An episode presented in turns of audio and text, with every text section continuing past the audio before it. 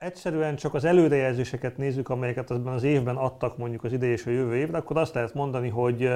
az év elején látványosan javultak a növekedési előrejelzések, 5%-ról 7-8%-ig mentek fel a GDP növekedési prognózisok, pont azért, mert az első két negyed év nagyon jól sikerült.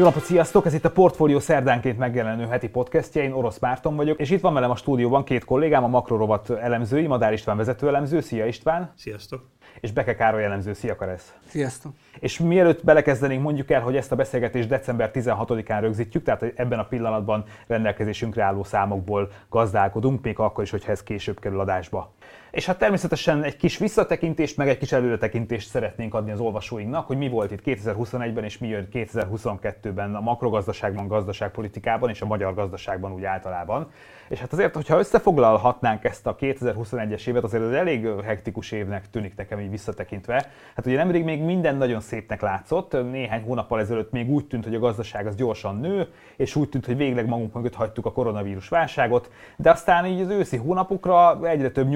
nyugtalanító hírt kaptunk és hallottunk a gazdasággal kapcsolatban. Hogy lehetne értékelni a 2021-es évet? Hát felemáson az biztos, ugye egyrészt nagyon címszavakban mondva, különösen az év első fele abból a szempontból kellemes meglepetéseket hozott, hogy nagyon gyorsan, a vártnál is gyorsabban lábaltunk ki a koronavírus válságból. Gyakorlatilag elértük a válság előtti kibocsátási szintet a gazdaságban, tehát mondhatjuk azt, hogy egyfajta, egyfajta teljes helyreállás már megvalósult és alapvetően nem nézett ki rosszul a, a jövő se, úgy nézett ki, ugye, hogy a vakcinákkal azért, és azzal, hogy a gazdaság megtanult együtt élni a koronavírus járványa tulajdonképpen azért elég jól ö, ö, néz ki a következő néhány negyedév is, aztán utána kiderült, hogy, hogy azért ez a koronavírus válság azért el tud húzódni, visszatértek azok a keresleti kínálati problémák, amik inkább csak a, a válság elejére voltak jellemzők, inflációs aggodalmak ütötték föl a fejüket nagyon-nagyon erőteljesen, évtizedes inflációs csúcsok dőltek meg nem csak nálunk, hanem a világban is, és ugye közben elkezdett azért megbomlani a külső-belső egyensúly, de azért még így sem rosszak egyébként a növekedési kilátások. Tehát, hogyha az a, az a kérdés, hogy mondjuk egy átlagember mit fog érzékelni, akkor különösen a jövő év elejét azt ő nagyon parádésnak fogja gondolni. Jönnek extra bevételek, gyors bérnövekedés lesz a gazdaságban, és alapvetően egy erős belső konjunktúrát fogunk tapasztalni, csak közben a mélyben azért ennek az ára azért szép lassan egyre inkább érezhető lesz.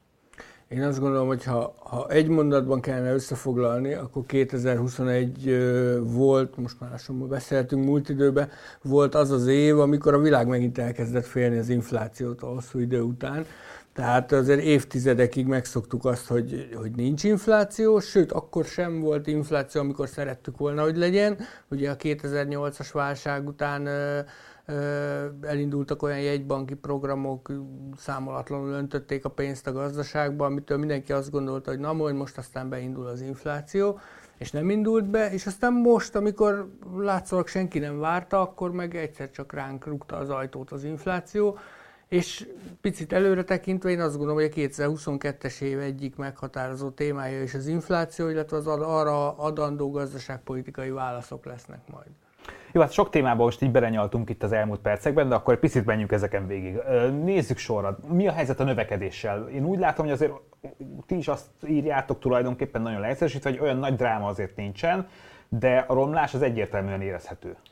Igen, ugye, hogyha egyszerűen csak az előrejelzéseket nézzük, amelyeket azban az évben adtak mondjuk az idei és a jövő évre, akkor azt lehet mondani, hogy az év elején látványosan javultak a növekedési előrejelzések, 5%-ról 7-8%-ig mentek fel a GDP növekedési prognózisok, pont azért, mert az első két negyed év nagyon jól sikerült. Aztán utána jött egy kiábrándítóbb harmadik negyed év, illetve ez a sok bizonytalanság, ami látszik mondjuk a járműgyártásban, a chip hiány miatt, ellátási zavarok, drágulás, árazási problémák szinte minden piacon, amelyek viszont ezt a fajta optimizmust azért visszavetették, és most már azért ilyen 6,5%-ra visszaszeridültek ezek az előrejelzések. Mondhatjuk azt, hogy nagyjából valamikor az év elejé szinte, vagy annál még egy picit talán még jobban áll, de nem sokkal. Tehát alapvetően az a helyzet, hogy, hogy az idei év az nyilván az éves átlagos GDP növekedésben már nem lesz rossz, de azért az év második fele azért elég erős fékezést jelentett, és hát ezzel kapcsolatban várjuk azt, hogy azért a jövő év eleje az újra meglódul, Ö, elsősorban azért, mert a kormányzat a, a jövedelem politikájával és a, és a, a, a rengeteg kiszólt transferrel meg fogja lódítani a lakossági fogyasztást. Az év második felében pedig abban reménykedünk, hogy ö, talán ezt a hatást ezt átveszi majd az egyre inkább normalizálódó világgazdaság, és végre egy kicsit ezek az ellátási problémák, amelyek az egész világ munkamegosztását jelen pillanatban elég erősen zavar, zavarják, ezek, ezek talán enyhülnek, és akkor egy új növekedési motor kapcsolódik be a régi helyett. Eközben pedig hát az infláció az egyre komolyabb aggodalmakat jelent szerte a világon, és hát nem kell mondanom a hallgatóinknak szerintem, hogy Magyarországon is. Mire számítsunk az árakat illetően 2022-ben? Ugye valóban az idei év az arról szólt, hogy, hogy gyakorlatilag napi szinten írtunk mi is arról, hogy éppen nem csak a feltörekvő, hanem a fejlett gazdaságokban is hány éves vagy évtizedes csúcsot döntött az infláció. Tehát ez nem csak magyar probléma. Ugye Magyarországon novemberben 7,4%-os volt az infláció, ez 14 éves csúcsot jelentett, vagy közel 14 éves csúcsot, és hát várhatóan a következő hónapokban is csak lassan fog, fog innen csökkenni az áremelkedési ütem, tehát nem számítunk arra, hogy azért itt egy nagy fordulat jönne rövid távon.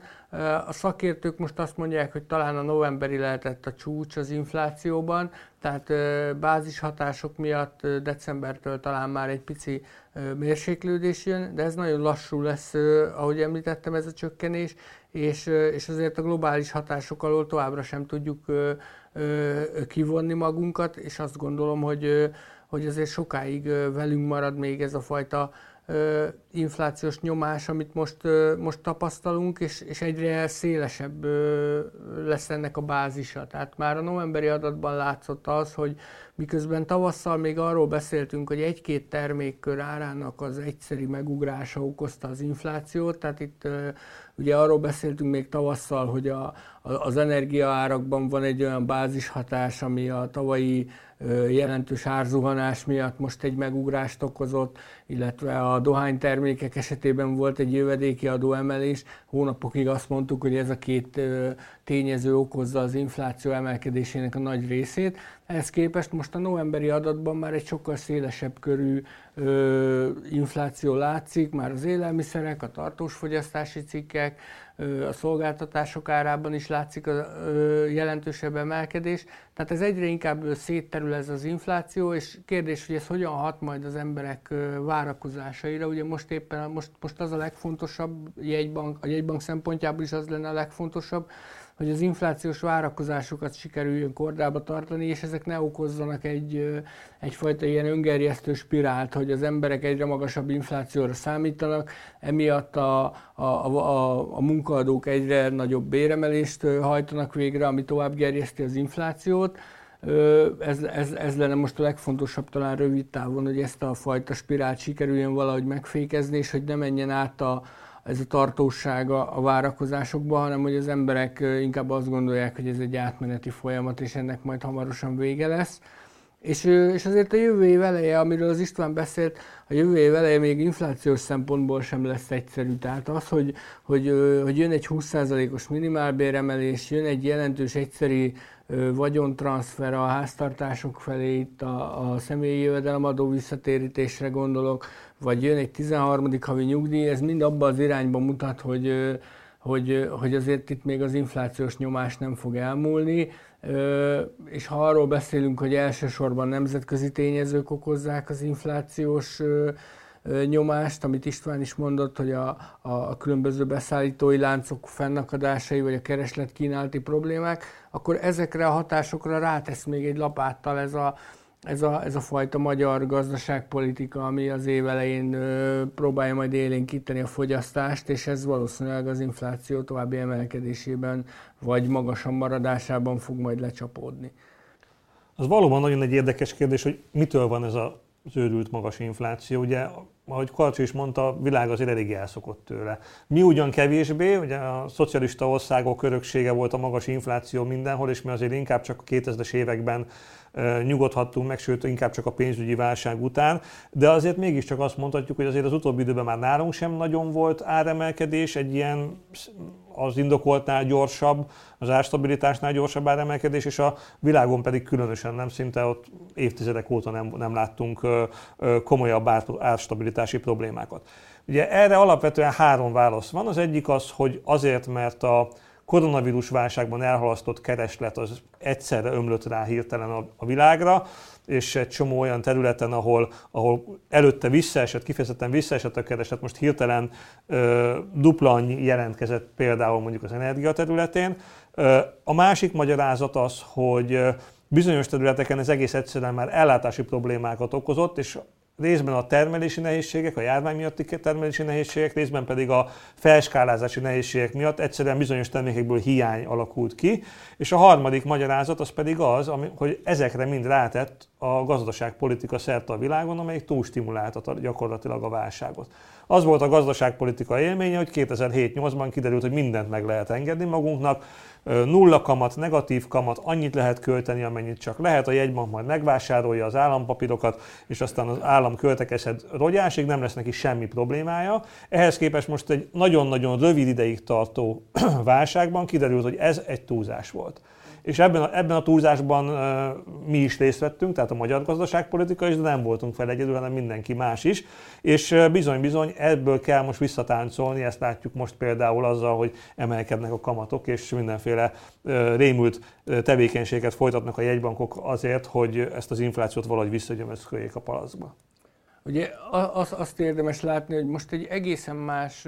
jellegű gazdasági válságról beszélünk, mint 2008-ban, akkor volt egy pénzügyi válság, ami a világ bizonyos tájain elég elhúzódott. Tehát például az eurozónában ugye egészen 2011-12-ben egy adóságválságban csúcsosodott ki, miközben az Egyesült Államok már javában a növekedés útján volt, tehát ott volt egy nagyon nagy széttartás. Ehhez képest most egy olyan válságot élünk meg, amiből nagyon gyorsan pattant vissza a világ, gyakorlatilag egyszerre az egész világ visszapattant a növekedését tekintve, és a, a, ahogy az István is említette, a jegybankok és a kormányok nem vették vissza a stimulust,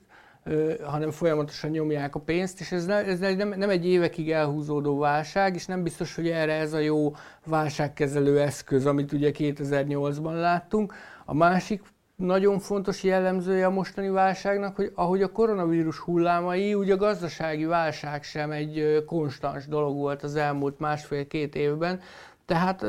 ugye azt tapasztaltuk, hogy ősszel, télen jellemzően lezárások voltak, akkor a gazdaság is egy kicsit megérezte, nyáron aztán mindenki kiszabadult, akkor a gazdaság is jobban pörgött, ahogy kinyitottak a, a, a szolgáltatások, és, és én azt látom, hogy erre a fajta hullámzásra egyelőre nem tud megfelelő gazdaságpolitikai választ találni a világ, tehát hogy próbálják nyomni ezeket a régi konzervatív gazdaságpolitikai eszközöket, hogy alacsony kamat, fiskális élénkítés, stb. stb. Csak nem biztos, hogy egy ilyen hullámszerű évről évre, vagy fél évről fél évre jelentkező ö, válságban ez a megfelelő eszköz. Hát ekközben Magyarországon pedig a jegybank próbál hát mondjuk, hogy ellentartani. Én úgy látom, hogy ilyen kis kamatemelésekkel, talán nem tudom, hogy mi ez lehetne hasonlítani, ilyen tűszúrás jellegű kamatemelésekkel próbálkozik most már hetek óta, ami azért sokaknak fáj, de hogy én egyelőre nem látom azt, hogy ennek komolyabb hatása lenne. Mit gondoltak, hogy mikor, mikor látszódhat majd ez a gyakorlatban, és ennek a hatása, és hogy meddig emelkedhetnek még a kamatok? Ugye a Magyar Nemzeti Bank az elmúlt mondhatjuk most már lassan úgy, hogy fél éve, az, az egy kettős, kettős időszak volt, vagy kettősségi jellemezte ezt az időszakot a monetáris politika szempontjából. Ugye abban igaza van a Magyar Nemzeti Banknak, hogy ők elsőként kezdtek szigorítani talán az egész világon, akkor, amikor a nyáron elkezdték emelni a kamatot, aztán, aztán ez, ez augusztusra, szeptemberre egy picit elbizonytalanodtak, és visszavettek a kamatemelési ütemből, és, és aztán most novemberben már azt láttuk, hogy ismét elválasztották egymástól az alapkamatot és az egyhetes betéti kamatot, aminek a fogadtatása, hát most már talán kijelenthetjük, hogy negatív volt a, a, a piacon. Tehát a, a piac úgy próbálja értelmezni ezt a, a, a jelenlegi monetáris politikai eszköztárat a jegybank részéről, hogy próbál, mint, hogyha, mint hogyha az MNB próbálna megúszni minél kisebb kamatemeléssel a dolgot, és próbálna ö, ö, minél kisebb lépésekkel tenni az infláció ellen, és, és azt gondolják a befektetők, hogy ezért találták ki ezt az egész egyhetes ö, betéti kamatot, hogy ne az alapkamatot kelljen emelni, hanem, hanem majd itt hetente picikéket emelgetnek, és akkor amikor, amikor meg egy picit javul a helyzet, és mondjuk erősödik a forint, akkor azt rögtön majd vissza tudják vágni, és akkor nem kell három hetet vagy egy hónapot várni arra, hogy, hogy kamatot csökkentsenek, hanem, hanem hogy ez a fajta rugalmasság, ez a másik irányba is meg lesz. Ez a piac percepciója, és ezért látjuk azt, hogy a forint se igazán tud erősödni egyelőre. Tehát amellett, hogy most már 180 bázisponttal szigorították a, az irányadó, vagy emelték meg az irányadó kamatot, és, és szigorították ezen keresztül a monetáris politikát, azért a forint továbbra is ez a 365-370-es sávban van az euróval szemben, és nem nagyon tud innen kiszabadulni. Ez talán azért van, mert nem a, nem a jegybanki lépés gyakorlati oldala nem meggyőző. Tehát a 180 bázispontnyi kamatemelés az, az meggyőző kellene, hogy legyen, és ez egy elég erős üzenet kellene, hogy legyen. Egész egyszerűen a, a, a, ennek a lépésnek a kommunikációja és a percepciója az, ami, ami egy picit ilyen kettősséget vált ki a piacon. Tehát, hogy, hogy sokan, ugye az, az MNB-nek van egy, van egy elég jó track recordja ebben az unortodox monetáris politikában, és valóban elmozdultak egy ortodox irányba, tehát most már ezt nem lehet rájuk fogni a jelen helyzetben, hogy, hogy, hogy ne lennének ortodoxak, Viszont a piac nem felejtette el azt, ami néhány évvel ezelőtt volt, és egy picit tartanak attól, hogy esetleg megint elmozdul majd egy, egy, egy kevésbé ortodox irányba a magyar monetáris politika, és, és nem, nem, nem, nem nagyon akarják elhinni az MNB-nek azt, hogy ő, hogy ő tényleg kiáll és, és demonstratívan kamatot emel. Ha, ha azt akarná csinálni az MNB, hogy, ki, hogy, hogy demonstratívan kamatot emelne, emel, akkor megemelte volna az alapkamatot és egy picit a, a, a piac felé ez úgy tűnik, mintha ez ilyen megúszós lenne ez a szigorítás.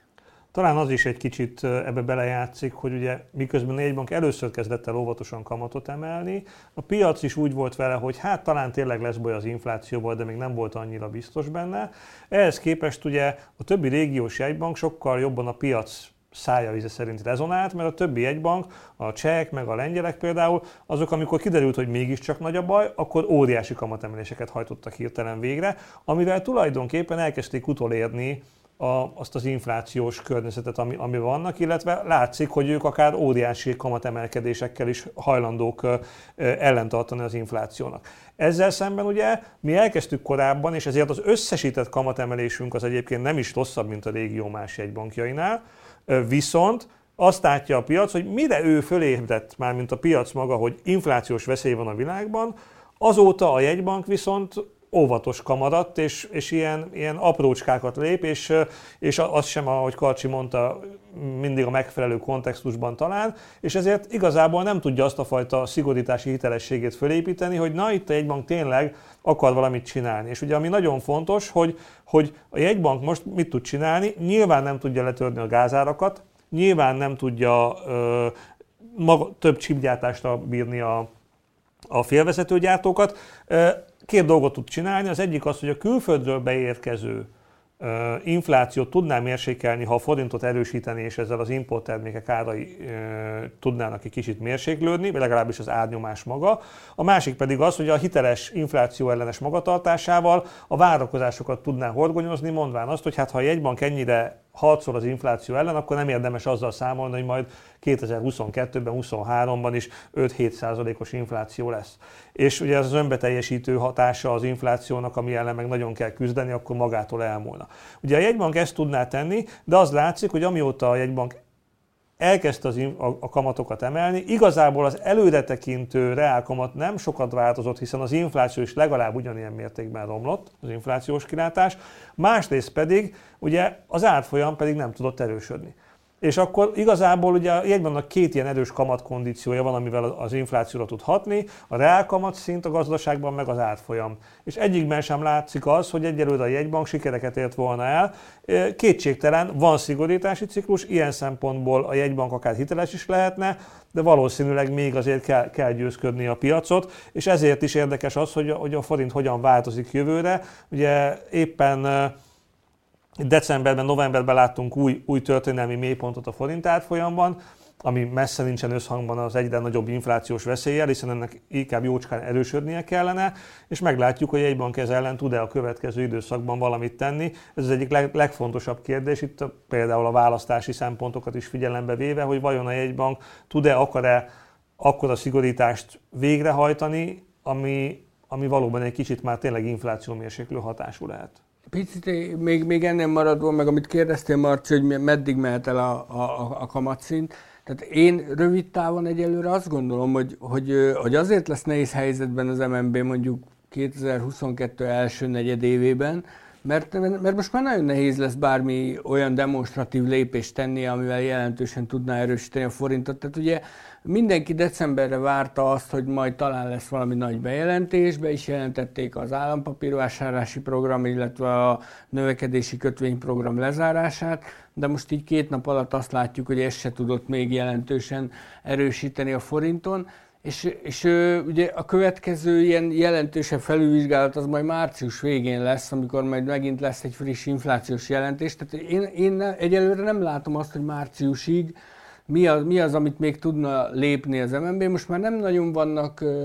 úgynevezett nem konvencionális eszközei, amiket még le tudna állítani, amilyen volt az állampapírvásárlás, vagy a növekedési hitelprogram, vagy a növekedési kötvényprogram. Tehát ezek, ezek az eszközök elfogytak, amik, amikkel így, így demonstrálni tudta volna, hogy már pedig én szigorítani akarok, és ezért leállítom a, az NHP-t, vagy a QE programot ez, ezek most már elfogytak. Most már csak a kamattal tud gyakorlatilag ö, ö, játszani az MNB, és, és én nem látom azt, hogy itt két-három hónapon belül egy, egy jelentősen, jelentős fordulat jönne a kamatpályába. Tehát hirtelen elkezdenének nagyokat emelni, és azt mondani, hogy jó, beláttuk, hogy a piac inkább ezt szeretné. Az, hogy meddig mehetnek el a, a, a kamatok, ugye a, a piaci várakozások most ö, decemberben arról szólnak, hogy ilyen 4,5-5 százalék körül tetőzhet valamikor 2022-ben a, az irányadó kamat, ami most ugye 3,6 százalék. Kérdés az, hogy, hogy, hogy ezt majd hogyan befolyásolják az inflációs kilátások. Azt az MNB is elismeri, hogy továbbra is felfelé mutató kockázatok vannak az inflációban. Tehát lehet, hogy ezt a, ebben a kamatpályában is inkább még a felfelé mutató kockázatok az erősebbek. De azért egy, hát főleg most a 3,6%-os irányadó kamat mellett azért egy 5%-os kamatszint már egyáltalán nem elképzelhetetlen. Képzeljétek el, hogy én történelmi lépésre szántam el magam, múlt héten konkrétan. Most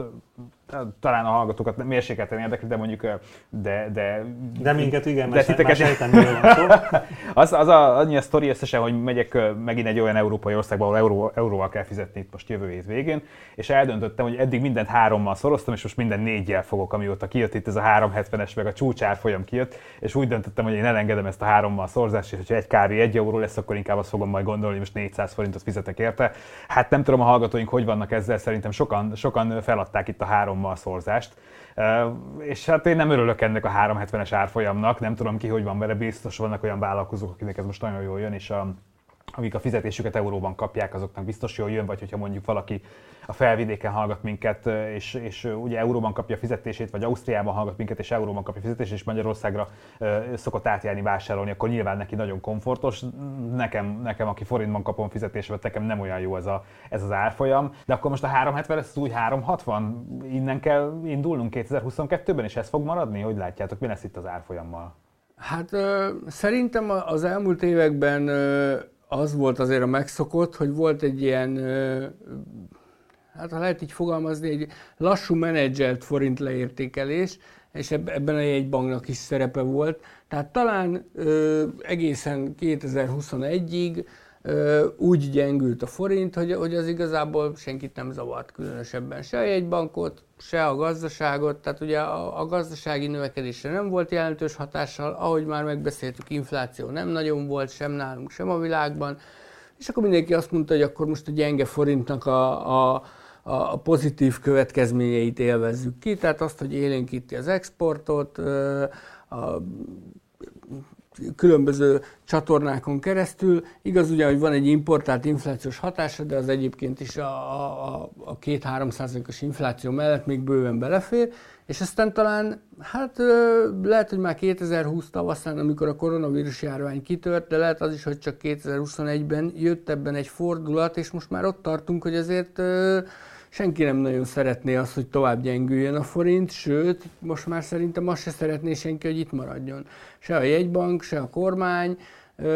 Ugye ebbe benne van az, hogy történt egy, egy fordulat a, a, a globálisan a gazdaságban, tehát az, hogy megjelent az infláció, és hogy az István említette, egy ilyen infláció ellen, aminek elsősorban külső okai vannak, leginkább azzal tud küzdeni egy ország, hogy egy jegybank, hogyha erősíti a devizáját, hiszen akkor ezeket a külső hatásokat tudja tompítani, az importtermékeken keresztül megjelenő ö, infláció egy részét ö, tudja tompítani azzal, hogy a, a, erősebb az árfolyam. Ö, és, és azt gondolom, hogy most a forint piacán is arra lehet talán számítani, hogy a következő időszakban inkább egy ilyen ö, ha eddig menedzselt leértékelésről beszéltünk, akkor lehet, hogy jön egy kicsi menedzselt felértékelés, és most mindenki arra fog törekedni egy picit, hogy erősítse a forintot, mind a kormányzat, mind a jegybank. Kérdés, hogy ez mennyire lesz majd ö, sikeres. Egyelőre azt látjuk, hogy nem igazán sikeres, tehát amiről beszéltünk, hogy továbbra is ez a 370 körüli szint ö, ö, határozza meg az euróforint jegyzést. Ö, éppen a napokban megközelítette történelmi mélypontját ismét ö, a forint az euróval szemben, és, és nem látjuk azt, hogy ezekre a, a, az elég most már azért jelentős kamatemelésekre pozitívan reagálna a piac. Nagyon sok minden el fogja dönteni szerintem jövőre a forint sorsát, az inflációs kilátásoktól kezdve a feltörekvő piaci hangulatig, tehát ugye nagyon sokat számít a forint szempontjából az, hogy milyen a, a a, a, globális hangulat a feltörekvő piacokkal szemben. Ha, ha, ha romlik ez a hangulat, és mondjuk erősödik a dollár, és inkább a menekülő eszközöket keresik a befektetők, akkor, akkor gyakorlatilag hát lehet, hogy sarkosan fogalmazok, de akkor gyakorlatilag bármit csinálhat a jegybank és a kormányzat, akkor sem fogja tudni jelentősen erősíteni a forintot. Ugye a kérdésedre reagálva gyakorlatilag az elmúlt években átlagosan évente egyszer föl kellett tenni a kérdést, hogy a 330 az új 320, a 350 az új 340, mert ugye láthattuk, hogy mindig egy-egy szintet lépett a, a, az euró átfolyama.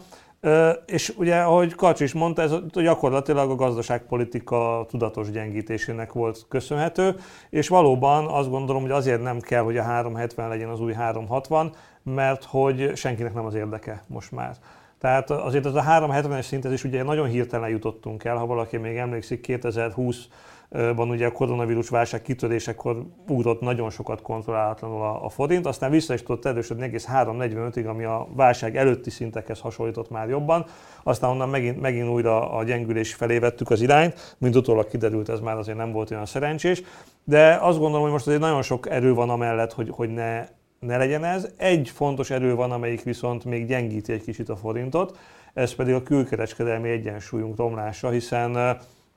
azt láthatjuk, hogy egyre többet kell fizetni az energiáért, az alapanyagokért, azt látjuk, hogy a lakosság gyors fogyasztás növekedése növeli az importigényt, a beruházások is talán, bár jövőre azok lassulni fognak, de azért még mindig jelentős importigényt támasztanak, és ezek összességében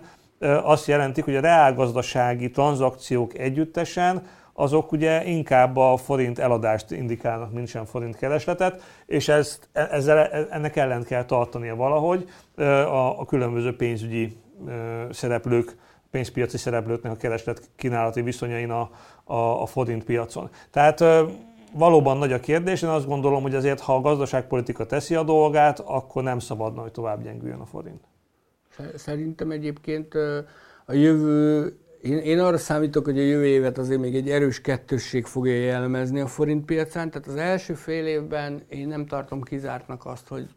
380 is legyen az euró, akár, mert rövid távon azért vannak még kockázatok, amiket az István is mondott itt a külkereskedelmi mérleg, illetve nem szabad elfelejteni azt, hogy vannak politikai kockázatok, lesz egy parlamenti választás, továbbra sincs megállapodás az uniós helyreállítási alapról, illetve az uniós források folyosításáról, tehát ezek azért még, egy, még rövid távon nyomás alatt tartják a forintot, és emellett azt látjuk, amiről már beszéltünk, hogy az MNB nem nagyon akar erőteljes kamatemelést, és én arra számítok, hogy, hogy ez még a következő hónapokban is így lesz. Aztán a jövő év közepétől, vagy a jövő év második felétől én nem tartok kizártnak akár egy jelentősebb forint erősödést. Tehát elképzelhető az, hogy mondjuk a 360-370-ről fél év alatt visszamegyünk 340-re, és a jövő évet 340 körül zárjuk, vagy 350 körül, mert, mert, mert ha ezek a kockázatok szépen kiárazódnak, lemegy a választás, a bármilyen kormány is legyen utána, majd szépen megállapodik az Európai Bizottsággal a helyreállítási alapról, elkezdenek jönni a, az uniós források, közben azért már lehet, hogy látszanak majd a külkereskedelmi mérlegünkben a javulásnak a jelei, amiről beszéltünk, hogy a második fél évben talán magához térhet már a világgazdaság is, ez a magyar exportra is pozitív hatással lehet és ak- akkor jöhet én azt gondolom egy, egy jelentősebb forint erősödés. Hát igen, jövőre választás lesz, és, és hát sokan azért úgy gondolják, hogy ebben a, ebben a helyzetben, ebben a környezetben az a, hát mondjuk, hogy óriásinak talán nevezhető, szerintem nyugodtan nevezhető kormányzati költekezés, amit, amit most látunk, és ami még itt a következő hónapokban is egyébként vár ránk, az bizony hát nem kockázatok nélküli, de mondjuk lehet akkor itt költségvetési fordulatra számítani a választások után, és, és, és akkor ez most már kijelenthetjük-e, hogy azért ez egyértelműen választási költségvetés, amit most látunk. Ugye a klasszikus Feri bátyámnak egy 80-as idézettel jönnék ide talán. Szerintem az egyértelműen kijelentett, hogy választási költségvetés, hiszen, mint mondtam, a magyar gazdasága a, abból a nagy visszaesésből, amit minden ország elszenvedett, így mi is a koronavírus válságban abból kijött, innentől kezdve olyan óriási költségvetési stimulusra nincsen szükség, amekkorát látunk. Egyetlen magyarázat erre az az, hogy megtehetjük, és és, és a választások előtt meg érdemes megtenni politikai szempontból. Ugye fél év alatt a, az éves GDP 8%-át nyomjuk bele a gazdaságba valamilyen formában, vagy uniós források megerőlegezése, vagy személyi jövedelemadó visszatérítés, és mindenféle egyéb módon, amelyek mind-mind olyan extra költések, amelyek korábban nem is voltak benne a tervekbe. Ez ö, egészen biztosan kijelenthető, hogy nem fenntartható hosszú távon. Ugye a gazdaság gyors növekedése mellett is alig-alig javul a költségvetési hiány hivatalosan. Úgyhogy én azt gondolom, hogy a második fél évtől nem a szándék, hanem a képesség fogja eldönteni, hogy, hogy lesz-e költségvetési fordulat. Már most is látjuk a jeleit egyébként, hiszen olyan óriási kiadásokat kell eszközölni a kormánynak, hogy hirtelen a likvid tartalékaiból nincs olyan nagyon sok, és ezért ugye egy-egy ilyen lépés, mint mondjuk, hogy a Ferihegy 1000 milliárd forint fölött a tagsát megvásárlása az például már elmarad, és nyilván azért, mert egyszerűen a kasszában nincs annyi likvid tartalék. Persze ki lehetne bocsátani még állampapírt, nem lenne semmi probléma vele, de azért mégsem néz ki jól, és talán az államadóság enyhén csökkenő pályája is stagnálásba vagy akár enyhén növekedésbe tudna váltani az ilyen húzásoktól. Tehát azt lehet mondani, hogy, hogy a választások után csak az lesz a kérdés, hogy a, hogy a képessége megvan egy kormánynak arra, hogy ilyen erős determinációk, mint óriási beruházási programok, rengeteg ígéret a lakosságnak a választásokban, amelyek elhangoznak törvényszerűen, tud-e okosan meg visszafogni. Ugye az egyik válasz az, hogy nagyon nehéz nyilván, mert elég jelentős mértékű kiigazításra lenne szükség, hiszen azért ez, ha így jó megnézzük, akkor lehet, hogy a gazdaság történet, vagy a rendszerváltás óta a legnagyobb választási kiköltekezés, amit látunk. A, ha viszont azt nézem, hogy a GDP, ugye a magas infláció, meg azért az elég elfogadható reál GDP növekedés miatt így nominálisan nő 10-12-15 százalékkal, az ugye azért elég jól néz ki, mert, mert az azt jelenti, hogy a költségvetés bevételei is növekednek ilyen gyorsan, és az egy jelentős mozgásteret jelent arra, hogy ha valaki a kiadásokat okosan fogja meg, akkor akkor van azért tér arra, hogy ez a, hogy ez a hiány jelentősen csökkenjen, úgy is akár, hogy ez ne jelentsen ilyen nagyon fájdalmas megszorításokat és elvett jogosítványok visszavételét, vagy, vagy hirtelen minden adott megemelünk, amit látunk típusú kiigazítást, amire azért már volt példa Magyarországon a 2000-es években. Tehát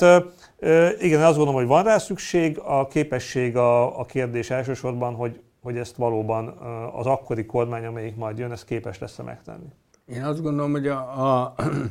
a 2022 tavasza utáni kormánynak bármilyen legyen is, az talán az a, az a legnagyobb szerencséje, hogy ezeknek az intézkedéseknek a jelentős része az ilyen egyszeri hatás. Tehát az, hogy ugye azt a kormány is kommunikálta, hogy nem fogjuk minden évben visszaadni a személyi jövedelemadót, talán a 13. havi nyugdíj az, ami, folyam, ami talán beég a rendszerbe, és ezt majd évről évre elvárják majd a nyugdíjasok. Tehát ott, ott nem lehet azt megcsinálni, hogy azt mondjuk, hogy választás előtt adjuk, aztán három évig nem, és aztán meg majd megint adjuk. Tehát az az, az egyetlen olyan tétel, ami talán így beég a, a, a rendszerbe, de azért a, a, az SZIA visszatérítés, a jelentős beruházások talán ezek kevésbé fognak majd a, a, a 2022 második fél évétől megjelenni, és, és, és ezért talán meg lehet oldani úgy ezt a megszorítást, hogy, hogy abból mondjuk az átlagember keveset érezzen, vagy, vagy akár semmit ne érezzen. Beszélgetésünk végén én bedobnék még egy, még egy olyan kifejezést, ami talán még nem hangzott el, ez pedig az ikerdeficit. Egy kicsit segítsetek megérteni, mit jelent ez pontosan, és hogy, és hogy akkor jól értjük-e azt, hogy ez, ez, ez azt jelenti, hogy a folyamatok a, a belső és a külső egyensúlyt is, hát mondjuk, hogy kikezdték. Jól, jól rakom össze itt a képet, és, és az ikerdeficit folyamat, ez mennyire határozhatja meg 2022-es évet gazdaságpolitikai szempontból? Deficit utoljára a pénzügyi válság előtt volt Magyarországon, és valóban, ahogy mondod, azt jelenti, hogy egy külső és egy belső egyensúlyi mutatónk is jelentősen romlik, és ugye negatívba vált. Az a belső egyensúlyi mutató az ebben az esetben az államháztartás hiánya. Ugye az ugyan nagyon régóta deficites Magyarországon, de hát már közel egyensúlyi volt, mire kitört a válság, és most azt látjuk ugye, hogy 6-7-8 százalékos hiányunk van minden évben. Tehát ez, ez, a, ez a küls, ez a belső egyensúlyromlási jelenség, a külső meg az, hogy ilyen, olyankor, amikor mondjuk a, a gazdaság egyik legnagyobb szereplőjének, az államnak ekkora finanszírozási igénye támad, akkor az a jellemző, hogy a gazdaság egésze is kívülről forrásokra szorul. És ugye, ha kívülről forrásokra szorul, akkor ez tipikusan azt jelenti, hogy a folyófizetési mérleg is deficites lesz. A folyófizetési mérleg évek óta szép többletben van egyébként, szintén a pénzügyi válság óta, amióta gyakorlatilag a korábbi évek fölhalmozott adósságát törlesztjük vissza. Most viszont e- ebben fordulat fog beállni, és azt gondolom, hogy 2022-ben a folyófizetési mérlegben egy egész szép vaskos deficit lesz. Ha a második fél évben nem jön el a javulás az előbb emlegetett ilyen reálgazdasági, kínálati, ellátási láncbeli áruhiányos folyamatokban, akkor akár 5%-ot is elérheti GDP arányosan, ha ebben javulás lesz, akkor ennél azért néhány százalékponttal jobb lehet. Nem feltétlenül tragédia egyébként az ikerdeficit közgazdaságilag, bár nem néz ki jól. Egy fontos ilyen fenntarthatósági szempontot szoktak, szoktak mögé, mögé társítani, hogy hát ha az állam, amelyik a legfontosabb szereplő ennyire túlköltekezik, akkor az, az az ország egészének újbóli eladósodását jelenti, és ez, és ez probléma. Ennek a mértékei azért nem olyan nagyon súlyos jelenleg, ahogy kinézünk a jövő évre vonatkozóan, illetve van honnan romlani, mert azért nagyon hosszú javuló folyamatnak a, a vége jön el ezzel a, ezzel a fordulattal, és ezért azért nem arról beszélünk, hogy itt minden pillanatban fejre kellene állnunk, de minden esetben nem egy, nem egy, nem egy szép jelenség az egész, és azt gondolom, hogy, hogy, hogy ebben is érdemes valamiféle változtatást hozni. A változást elhozhatja egyébként az energiárak csökkenése, vagy az, az export magára találása is, de nyilván azért, amiről a gazdaságpolitika tud tenni, az az, hogy a, az államháztartást rakja rendbe, és akkor ez a, ez a folyamat, ez, ez hamar megáll. Egyelőre azért azt hozzá kell tenni, hogy azért hogy ez egy olyan kockázat, amit, amit így, amit így, izé, amit így, amit így azért jó lesz kezelni. Igen, amit az István mondott, tehát az, azzal értek egyet én is, hogy, hogy a kulcsfontosságú az az, hogy meddig tart ez az ikerdeficit. Tehát az, hogy átmenetileg egy évig vagy két évig van ikerdeficit, az szerintem ö, kezelhető probléma. Ha, ha ezt tartósnak ítélik a befektetők, akkor, akkor lehet probléma, illetve az ikerdeficit az egy hagyományosan olyan dolog, amit a hitelminősítők nem nagyon szoktak szeretni. Tehát azért Magyarországnak a válság óta inkább pozitív tapasztalatai, vagy most a pénzügyi válságról beszélek, inkább pozitív tapasztalatai vannak a hitelminősítőkkel, tehát szép lassan azért most már a három nagy cégnél visszakerültünk a befektetésre ajánlott kategóriába, most már nem is kell attól tartanunk, hogy újra lecsúsznánk az úgynevezett junk vagy bovli kategóriába, amit 2008 után volt Magyarországon, viszont hogyha ez zikerdeficit tartósan fennmarad, és nem javulnak a kilátások, és, és, a, és úgy ítélik meg a hitelminősítők, hogy, hogy, hogy ebben nem lesz javulás, akkor azért ez, ez